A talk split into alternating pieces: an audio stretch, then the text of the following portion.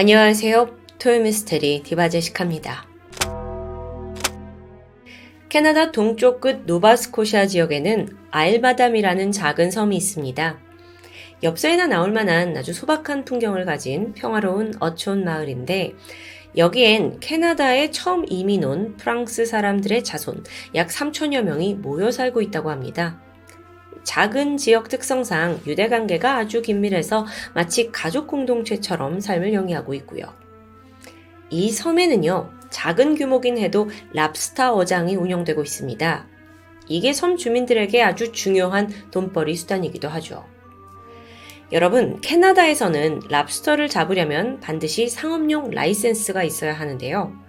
또 라이센스가 있다고 해서 그 등급과 어장의 규모에 따라 최대한 잡을 수 있는 양은 법으로 정해놓고 있는 상황이죠. 한편 매년 4월 말부터 6월 말까지는 일명 랍스터 황금 시즌입니다. 어부들이 최대한의 많은 랍스터를 잡을 수 있고 또 그만큼의 수익을 볼 수 있는 아주 중요한 시즌이에요. 그렇다 보니 어부들은 이때쯤 단 하루도 쉬지 않고 매일 새벽부터 밤 늦게까지 조업에 나선다는데요. 근데 현실적으로 지난 수십 년간 이 지구상의 랍스터 개체 수는 점점 감소하고 있는 추세입니다. 그래서 캐나다 정부도 어획량 상한선을 좀 축소했고요. 상황이 이렇다 보니 어부들 간의 신경전도 갈수록 예민해지고 있는 상황이었죠. 그러던 지난 2013년 6월 1일, 랍스터 황금 시즌입니다. 아일 마담의 어부였던 베나드 삼손 씨가 평소처럼 새벽 6시에 조업에 나섰어요.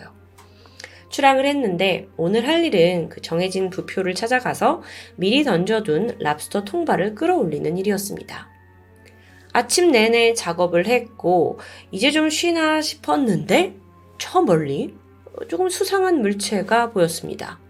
그래서 배를 그쪽으로 가까이 다가가서 살펴봤죠? 그 정체는 작은 보트였는데요. 옆면이 파손된 채 물에 반쯤 잠겨 있는 모습이었죠. 보트엔 일단 아무도 없었고 주변에 연료통과 로프가 막 둥둥 떠다니고 있습니다. 베나드 씨는 혹시나 사상자가 있나 싶어서 일단 캐나다 해안경비대에 연락을 취하게 됩니다. 신고 이후에 베나드 씨가 배가 있잖아요. 그래서 보트에 줄을 연결했고 자기 배로 부두까지 이걸 견인해 오게 돼요. 인양을 한 후 확인해 보니까 뭐 붉은색과 흰색이 섞인 스피드보트였어요. 엔진은 이미 어디론가 떨어져 나간 상태였고요. 얼마 안 가서 이게 누구의 보트인가 주인이 밝혀지는데 그는 같은 마을에 살고 있던 43살의 필립 조셉 부드로였습니다. 근데요. 사실 필립은 이 작은 어촌 마을에서도 꽤나 말썽꾼으로 소문난 사람이에요. 어려서부터 학교 중퇴했고, 뭐 그러다 보니 제대로 읽고 쓸 줄 모르는 사람이었는데, 이후 성장 기간 동안 절도, 폭행, 약 80여 건의 크고 작은 범죄 이력까지 있었습니다. 교도소 수시로 들락날락 거렸고요. 오죽하면 이 필립이 출소를 하면 바로 그 주에 꼭 도난 사건이 발생한다 라는 반농담 같은 이야기도 있었습니다. 근데 여기서 필립도 좀 억울한 부분이 있긴 했는데요. 때론 자기가 저지르지 않은 일까지 의심을 받거나 또 욕을 먹는 경우가 빈번했기 때문이에요. 그만큼 평판이 좋지 않았으니까요.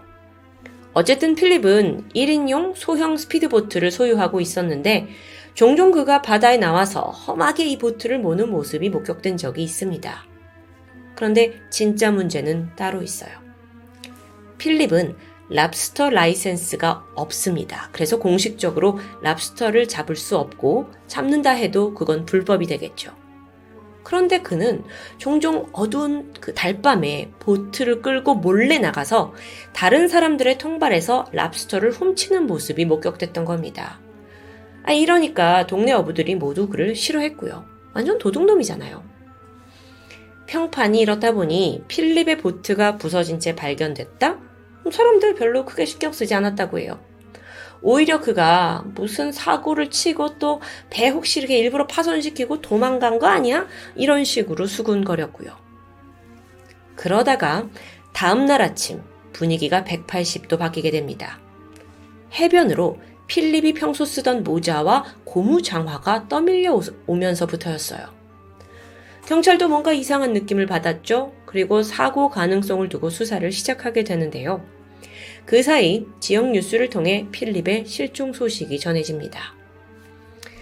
이때 누군가는 필립이 범죄자였다라는 이유로 망나니가 실종한 걸 뭐 그렇게 뉴스로 떠들어대냐, 당연한 거 아니냐라고 받아들이기도 했어요. 하지만 한편으론 아니 아무리 전과가 있다 해도 이게 사고인지 뭔지는 제대로 알아봐야 하잖아요.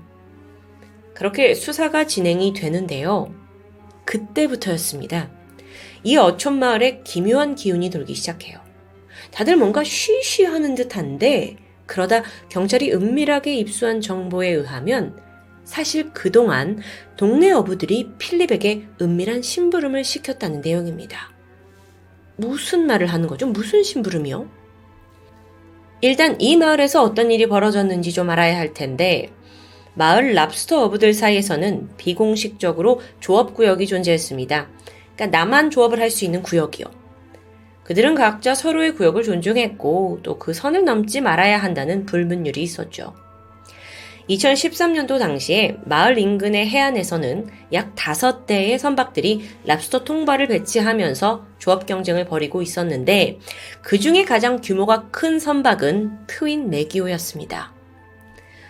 선장인 43살의 드웨인 삼손, 그리고 아내, 아내 장인어른 제임스, 그리고 사촌들까지 합세해서 함께 조업을 하던 배예요.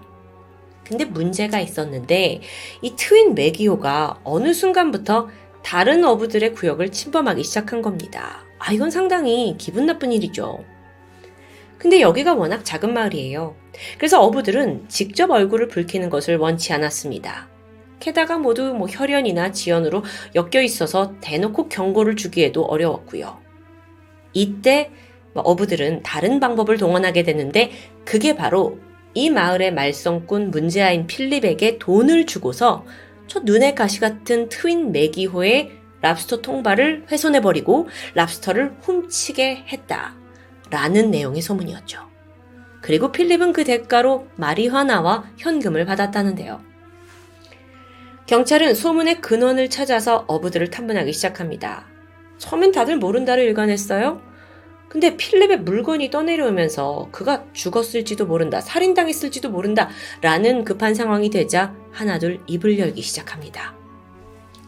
필립이 실종되던 그날, 부근에서 조업을 하던 한 어부가 뭔가를 목격했습니다. 필립의 보트와 트윈 메기호가 충돌하는 모습이었어요. 또 다른 어부의 목격담에 의하면 트윈 메기호의 선원이 가판에서 총을 들고 서 있는 걸 봤다는데요. 평소에 이 트윈 메기호는요, 부두에서 그날 잡은 랍스터를 바로 판매했다고 해요. 그런데 마침 실종 당일에는 배가 평소보다 1시간이나 늦게 들어왔다는 사실도 드러납니다. 들어와서 보니까 그날따라 배 표면에 긁힌 자국들이 눈에 띄었고요. 이거 어떤 상황이었는지 좀 감이 오시죠? 그로부터 며칠 후 경찰서에 뜻밖의 인물이 찾아왔습니다. 그는 트윈 메기오에서 일하던 선원이자 선장의 사촌인 크레이그라는 사람인데 사실 그날 필립의 배와 작은 충돌이 있었다라는 걸 자백하게 됩니다. 모두가 예상했던 대로요. 그에 따르면 사고 날 오전 안개가 굉장히 심했는데 필립의 배가 갑자기 어디선가 나타났고 그래서 피할 새도 없이 어쩔 수 없이 부딪혔다라는 사고 경위. 그런데 필립이 이때 막 욕을 하면서 주위를 맴돌고 또 이후에도 몇 번씩이나 배를 고의로 부딪히며 위협했다는 사실도 진술하게 되죠. 즉 정리해보면 자기 트윈 메기오 쪽의 사람들의 잘못은 없다는 내용입니다. 이후 경찰은 그 배에 타고 있던 또 다른 선원, 당시 69살의 제임스를 소환합니다. 선장 드웨인의 장인이죠. 그의 주장도 비슷했어요. 필립이 먼저 조업을 방해하려고 위협적으로 배를 몰았는데 그러다 안개가 안개가 있으면서 충돌을 했고 뭐 이후로는 나도 어떻게 되는지 모르겠다라는 진술입니다. 그는 오히려 억울함을 호소하는데요. 이 사고로 랍스터 통발 30개나 분실을 했고 그로 인해 수천 달러 손해를 봤다는 내용이었죠. 그럼 필립은 왜 사라졌을까요? 라는 질문에 아마 지가 잘못한 거 알고 스스로 잠적한 거 아니겠냐? 라고 추측합니다. 여러분 들으시면서도 이거 뭔가 막 감추려는 냄새가 나죠. 다들 트윈 매기오 사람들이 입을 맞춘 듯 하지만 사실 이들이 간과한 게 있습니다. 바로 필립의 보트에서 총알 자국이 발견되었다는 부분이었죠. 경찰들이 물었어요. 그렇게 당신들 이야기가 다 맞다면 도대체 이 총알은 어디서 나온 거냐? 집중적으로 총에 대해 추궁했는데 예상치 못한 질문에 어부들은 어버버 했고 끝내 크레이그가 진실을 털어놓게 됩니다. 트윈 매기호의 선원들은요, 지난 며칠간 아주 필립을 단단히 벼르고 있었습니다. 자신들의 통발을 막 다 끊어놓고 랍스터 훔쳐가고 눈치챘기 때문이에요. 특히나 장인이었던 그 제임스가 내가 필립을 만나면 버릇을 단단히 고치겠다며 분노를 쌓아두고 있던 상태였죠. 사건이 벌어지던 날 아침, 그날은 분명 안개가 자욱한 날씨였습니다. 트윈 매기오 선원들이 새벽에 바다로 나가서 통발을 확인했는데 필립이 이미 통발을 다 끊어둔 거예요. 그래서 대노하고 있을 때쯤 안개 속에서 보트 엔진 소리가 가까워졌습니다. 그러다 잠시 후 트윈 매기호에 필립의 보트가 부딪혀버린 거죠. 제임스는 잔뜩 화가 났습니다. 그리고 화를 참지 못해 총을 꺼내들었죠. 사실 처음엔 필립에게 겁만 줄 생각이었어요. 그래서 보트를 향해서 위협 사격을 했는데요. 근데 필립이 뭐 워낙 교도소도 들락날락 거리고 어 조금 이런 일에는 좀 어느 정도 단련이 돼 있던 사람인 것 같습니다. 전혀 동요하는 기색이 없었어요. 그러면서 당신들이 이 어장에서 나가지 않으면 내가 불을 태워 죽일 거라면서 위협과 욕설을 퍼부었죠. 여기에 제임스가 더욱 분노합니다. 그리고 총알을 몇 발 더 발사하게 돼요. 그런데 그 중 한 발이 필립의 다리에 맞았습니다. 필립이 윽 하는 소리가 들렸죠.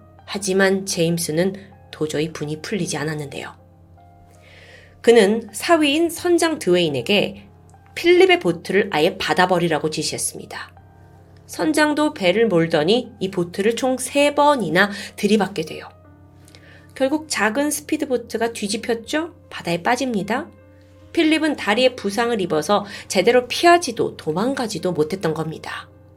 그런데 이후 제임스는 더 잔혹해졌습니다. 보트 옆에서 간신히 물에 떠 있는 필립을 한심한 듯 쳐다보더니 이내 끈으로 연결된 그 배에 있는 갈고리 있죠? 그 갈고리로 그를 낚아챕니다. 뭐 마치 한 마리 물고기를 잡은 듯이요. 이후 제임스는 선장에게 그대로 배를 몰라고 지시했죠. 아니 그럼 어떻게 될까요? 필립은 갈고리에 걸린 채 질질 끌려가게 되는 거예요. 이후 트윈 매기오가 한참을 달리다가 정박을 하게 된 곳은 어장이 없는 한적한 깊은 바다였습니다. 이미 여기에 오면서 거센 물살을 견디지 못한 필립은 정신을 잃었고 숨이 끊어진 것과 마찬가지였고요. 이때 선장과 제임스는 아랑곳하지 않았습니다. 그리고 그 깊은 바다로 필립을 던져버려요. 말 그대로 수장시킨 거죠. 그렇게 랍스터 조업을 방해한 복수전이 끝났고 트윈 매기호는 유유히 육지로 돌아왔던 겁니다. 하, 정말 너무 잔인하죠. 바다의 수장이라니요. 뭐 어부가 아니고서는 생각조차 할 수 없는 방법일 텐데요. 이렇게 사건의 전말을 파악한 경찰은 일단 시신을 찾기 위해 다이버를 고용했습니다. 풍량, 조류, 속도 다 고려해서 지역의 바다를 샅샅이 뒤졌지만 끝내 시신은 발견되지 않았죠. 그나마 보트에서 떨어져 나온 엔진만 찾아냈습니다. 필립의 배가 발견된 지 일주일 후인 6월 8일, 경찰은 트윈 매기호의 선장 겸 선주 드웨인 삼송과 또 장인 제임스, 선원 크레그까지 총 3명을 2급 살인죄로 체포합니다. 이 조용하고 평화로운 어촌 마을에서 벌어진 일명 랍스터 살인 사건. 이후 캐나다 내뿐만 아니라 각국에서도 이 사건을 취재하면서 순식간에 국제적인 관심을 받게 되었는데요. 드디어 재판이 시작됐습니다. 그런데 상황은 사뭇 다른 분위기로 흘러갔어요. 이 마을 주민들이 다 나서서 가해자들을 옹호했기 때문인데요. 다들 입을 모아서 필립이 먼저 이들을 도발한 게 문제다. 우리한테 이 랍스터, 통발, 조업이 얼마나 중요한지 아느냐.